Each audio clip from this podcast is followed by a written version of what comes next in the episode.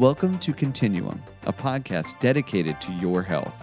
We'll introduce you to individuals throughout the healthcare world, from patients to providers, with a focus on inspiration and education.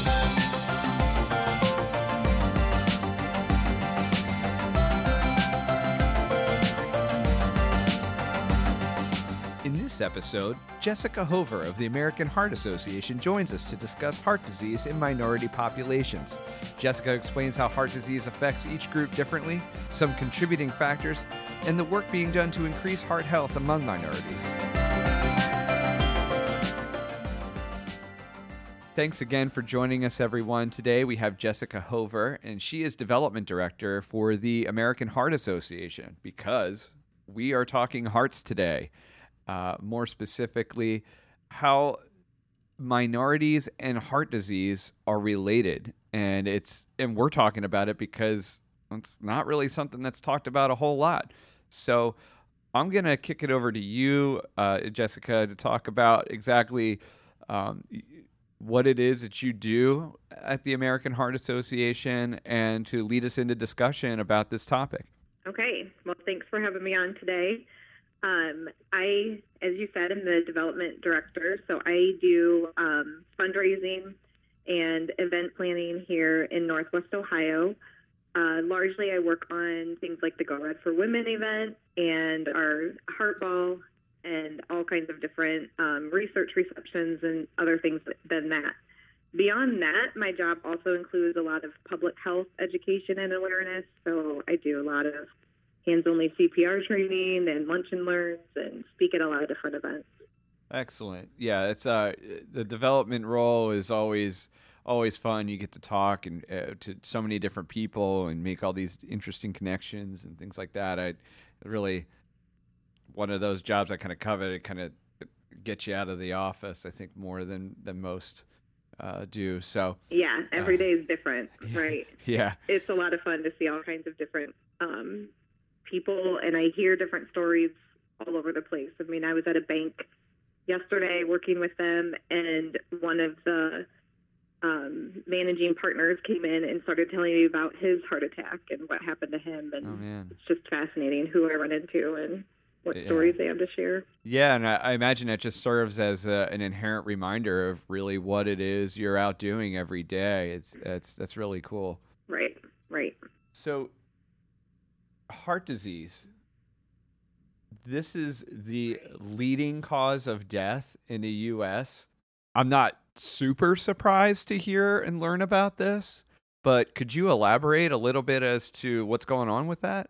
Yeah, sure. Um, heart disease is the number one killer of men and women. Um, it also affects one out of every hundred babies born with congenital heart defects um, definitely affects their life and their lifespan. Um, in this country, someone's born or heart disease strikes someone in this country about every 43 seconds. So, oh, man.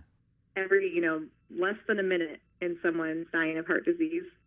Um, we also talk a lot about stroke. Um, American Heart Association, American Stroke Association are one and the same. And stroke kills someone in the United States about once every four minutes. Ah. Um, the other thing to know about stroke is that it is the number one disabler of adults. So many people that have a stroke then have serious disabilities uh, in their life. Yeah. Oh man, yeah. We see. I I know driving down the highway, I see the signs for fast and things like that. And certainly in our right in our industry, being uh, in, we're in post acute care, certainly uh, we see right. a lot of stroke patients, in in, in especially in um, if I could talk, it'd be dangerous.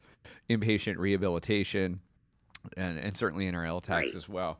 So demographics, though, have some influence here and and and kind of change things a little bit in terms of how we look at heart disease, uh, which is really sort of the main topic today. I mean, uh, we all have a general understanding about heart disease, but we're going to dive into a little bit more specifically of how uh, different uh, backgrounds, basically uh, minorities, and and their relationship uh, with heart disease. Right. So our country's multicultural population is at a disproportionately high risk for heart disease and stroke. Um, one statistic that I find really interesting is that today 37% of the U.S. population is considered multicultural, but by 2050, 54% will be. So, So closing this disparity gra- gap is critical. Yes. Yeah, I mean it it sounds like we're it almost makes it sound like we're on a downward spiral if we continue with the the sort of heart heart disease specs or stats that we have today uh, compounded with the the increased percentage of minorities in the US. It's it's a scary thought. Um, so Yeah, it is a scary thought. so are are minorities they are genetically predisposed to heart disease is is that is that really true? So we can say that genetic differences do exist, and a couple stats um, to go through. African Americans have a high risk for first ever stroke and a much higher death rate than stroke. Um, American Indians and Alaska Natives are more likely to die from stroke. Uh, Mexican Americans have a higher risk of stroke, and 21% of Asian Americans have high blood pressure. So that just highlights some of those. Um, and yes, there there does seem to be a genetic component. Um, diversity within different racial and ethnic groups means that genetic traits common to some groups can't be generalized. So it's sort of hard to say, like, you know, what where it starts and where it stops. Right. But we do know that in the United States, nearly half of all Black adults have some form of cardiovascular disease, compared with about one third of white adults, and a genetic difference um, that predisposes African Americans to high blood pressure might play a role in that. And there is continuing to be research on that kind of thing. No, that's very interesting. And so, so there's a genetic sort of uh, connection there, but there are also cultural roles that that that appear here. Um, clearly, with with Caucasian Americans, you know, I, well, I think of Super Bowl parties and like just the ridiculous celebratory eating that we kind of just do and, and really don't even think about. Um, that's us. But in terms of minorities, there are some cultural things that, that affect, of course, as well. Right. And I, I definitely want to highlight that um, and when we're talking about cardiovascular disease, we can link about 20% of it to genetics, but 80% is our lifestyle habits and the culture in which we live and that kind of thing. So it's really important to, um, we can't just blame everything on genetics. Like there's much bigger issues going on here. Right, right. Um, Yeah, so yeah, it's like it's like, wow, I'm not training for the Olympics and I'm I'm predisposed anyway, so whatever. Now there there is there's there's a as with most things in life there there's a level of mindfulness to uh, and awareness to mitigate these kinds of things and and try and turn the stats around. Um, so right. uh, we've we've talked about ethnicity, we've talked about the cultural uh, sort of tendencies, we'll say, associated with them. Now, you know, let's let's talk a little bit about gender. Uh, so, women, as I'm uh, as I'm learning, actually are even at a greater risk, more of a risk than men, which I, again, just kind of wouldn't really guess that. Can you elaborate on what exactly is going on there uh, with? Like I said, I, I would assume it would be men just because of I don't know. I associate like a man sitting down and eating all this food, and I just don't. right. I don't know. I I agree. And I think a lot of times when we think about heart disease, we think about an old white man. And right. that's just not the case when we dig a little bit deeper. Um, heart disease is the number one killer of women. It claims the lives of one in three women. So if you think about the three closest women in your life, and one of them is likely to die of heart disease. Um, if we compare that to cancer, one in 30 women die of cancer. Whoa, This whoa, whoa. a significant, um, you know, impact and awareness that we need to be addressing. The other piece of it that I think is that I'm really passionate about and drives a lot of the work that I do is that only about half of women are aware that heart disease is their leading cause of death. So they may not know um, what to do, what their warning signs are, how important it is to make the lifestyle choices that they make.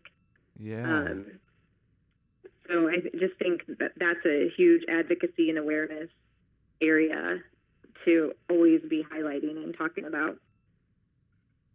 Yeah. Um, so the Go Red for Women movement specifically right. started in um, 2004 because prior to that time, gender specific research was not a thing. So a lot of clinical trials only included men and didn't usually include women. Um, some of that was because they didn't we didn't know the statistics we know now, and there was also kind of like this misconception that men and women would present the same sort of signs with cardiovascular health, which is not true. Women uh, typically do present different signs when it comes to heart attack and stroke, uh, and we found that out through a lot of research. So yeah. since that time, we uh, heart disease deaths in women have been cut by 30 percent which is very significant just since 2004. So just continuing to work on that research and education has made a big impact. Yeah, I can imagine, and that's great to hear. So, kind of steering things back to uh, minorities a little bit, and and and continuing to talk about research. Uh, we had talked briefly on our uh, initial pre-interview that uh, again, research for minorities. Well, I'll, I'll, I'll, let me back up and say that research in this general area was predominantly only done with uh, white male samples up until, and I can't remember what you said, if it was the late 90s or early 2000s, or maybe it was mid 90s. So, what what occurred? What what has changed? What why is that not the case anymore? I mean, uh, I might draw my own conclusions there, but could you elaborate on on why all of a sudden we realized we woke up? I'll say and said, yeah. "Well, you can't just use a white man as the paradigm or the uh, the main sort of test subject." We'll say. Right. I I just think there became. Um, I mean, I've talked to many cardiologists who who are older and it kind of came from that generation that started to advocate for research that was gender specific and minority health was taken into account and test subjects were a variety of people. Um, prior to that time, there was just kind of an understanding of the components of the heart and a misconception that everyone was similar and the human body isn't different in terms of um, body makeup in terms of like ethnicity or gender, yeah, yeah. which we know that that isn't really true. The other thing that started to play into this, though, is that there became more and more research on um, social determinants of health and culture and how where people live based on their zip code can drastically change their expected lifespan. So wow. even here in Northwest Ohio, from one zip code to the next zip code, there can be as wide as 20 years lifespan difference. And people started to see these stats and start to question why and start to um, purposely implement research test subjects to find out why that was happening. I had no idea it was that granular. I would assume maybe from like, well, we're in Pennsylvania, like maybe, you know, there might be a difference between somebody in Philadelphia versus Pittsburgh. But you're telling me that it's like as tight as South Philly, North Philly kind of thing. That's Absolutely. amazing. That is amazing. Absolutely. And I can find your zip codes and let you know.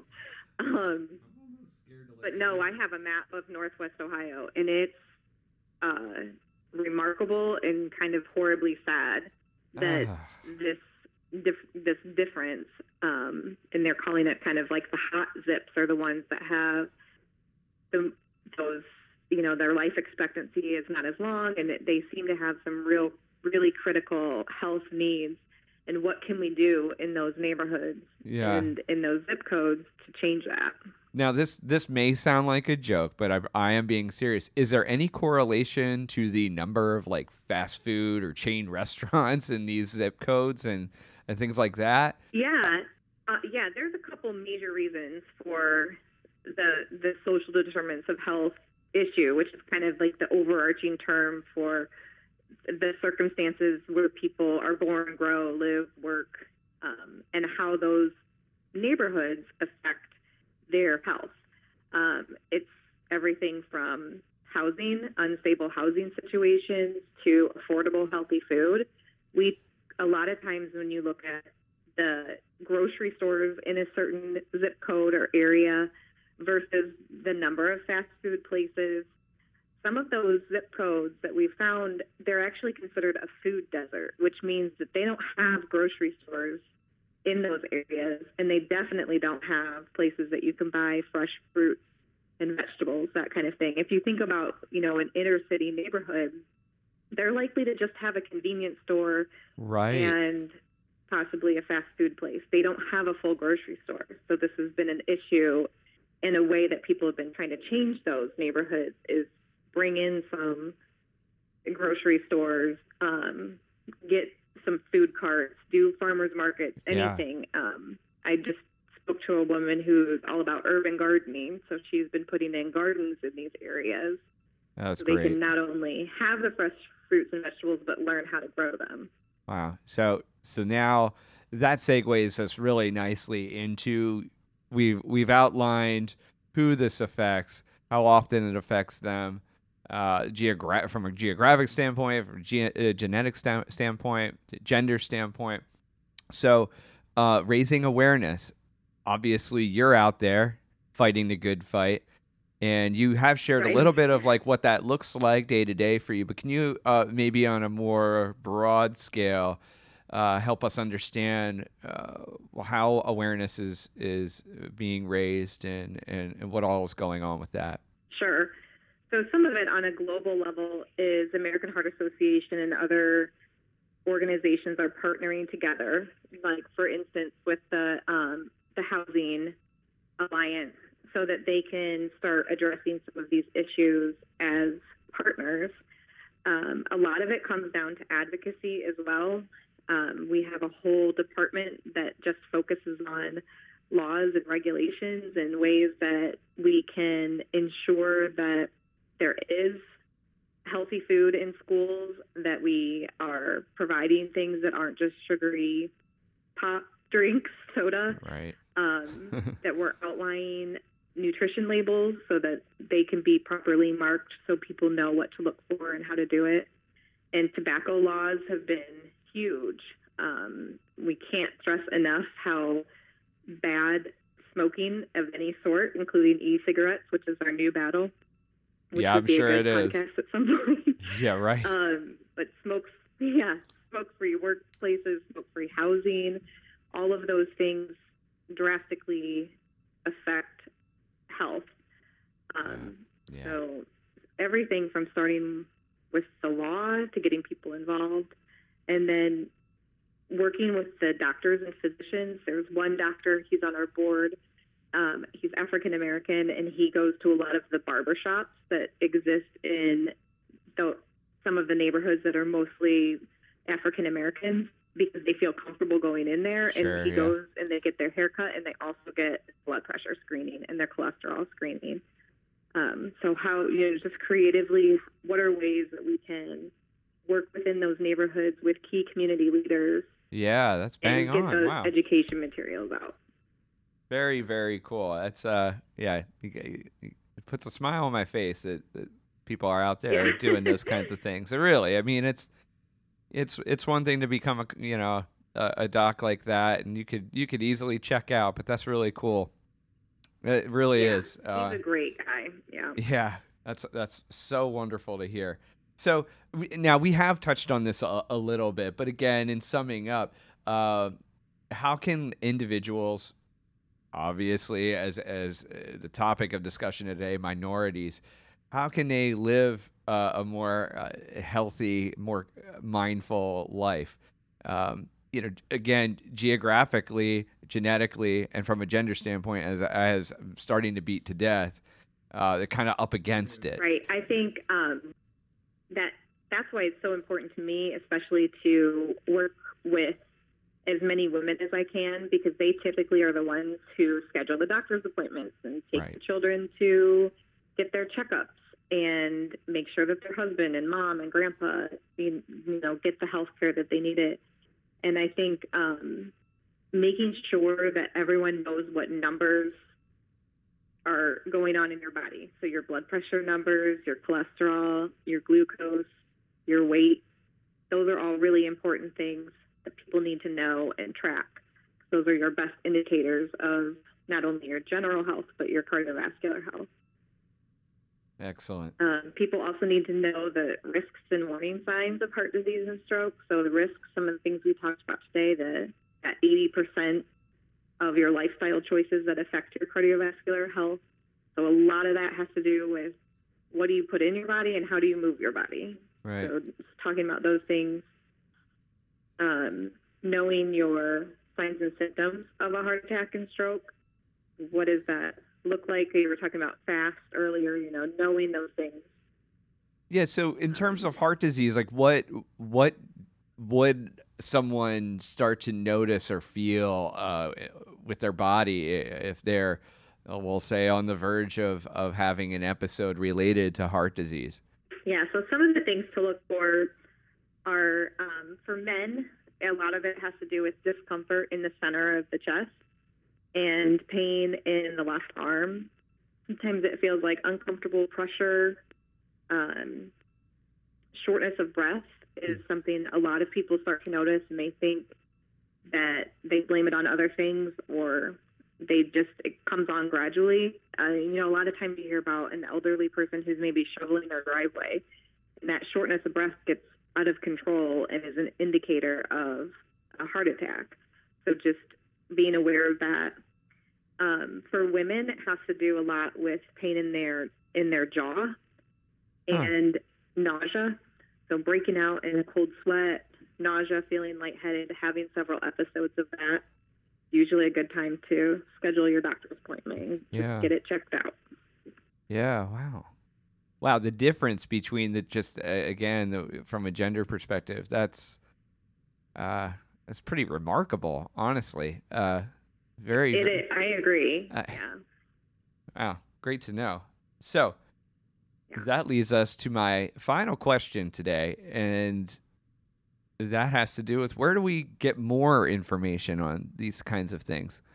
Um, because we've only, sadly, only scratched the surface in the you know, not yeah. even 25 minutes we've been talking. Um, our American Heart Association, Stroke Association website has a plethora of resources. Our website is www.heart.org. Um, if you're specifically interested in minority health and want to learn more about that or become involved with changing what's happening. There's a great website that's run through the American Heart Association, but also some of our other key community partners. And it's called empoweredtoserve.org. There is a link through that from the heart.org as well, but it does exist as its own organization to help support and educate and equip people with the information that they need specifically for minority health. Fantastic. Well, this has really been great. And Jessica, really, I want to thank you so much for joining us today. Um, I literally learned like so many, uh, just, yeah, just uh, what a great, informative uh, discussion today. I really do. I really appreciate you taking some time out and, uh, again, spread, spread awareness and, and talk through some of the things that don't always make the headlines, if you will, um, which is which I think is really important because there are a lot of little uh, facets to this that are pretty intense and and and unfortunately I think get looked over uh, more often than they should. So again, thank you very much. Yeah, absolutely. Thank you. I really appreciate the opportunity, and I'm super passionate about getting this messaging out. So I'm very grateful to have this platform to do it. Absolutely, and I I know for a fact that you'll be joining us again. I'm I'm sure for uh, at least a couple more episodes down the road. So we look forward to having you back. Great. And uh, with that, folks, that's going to do it for today. Uh, thank you, and we'll catch you next time. All right.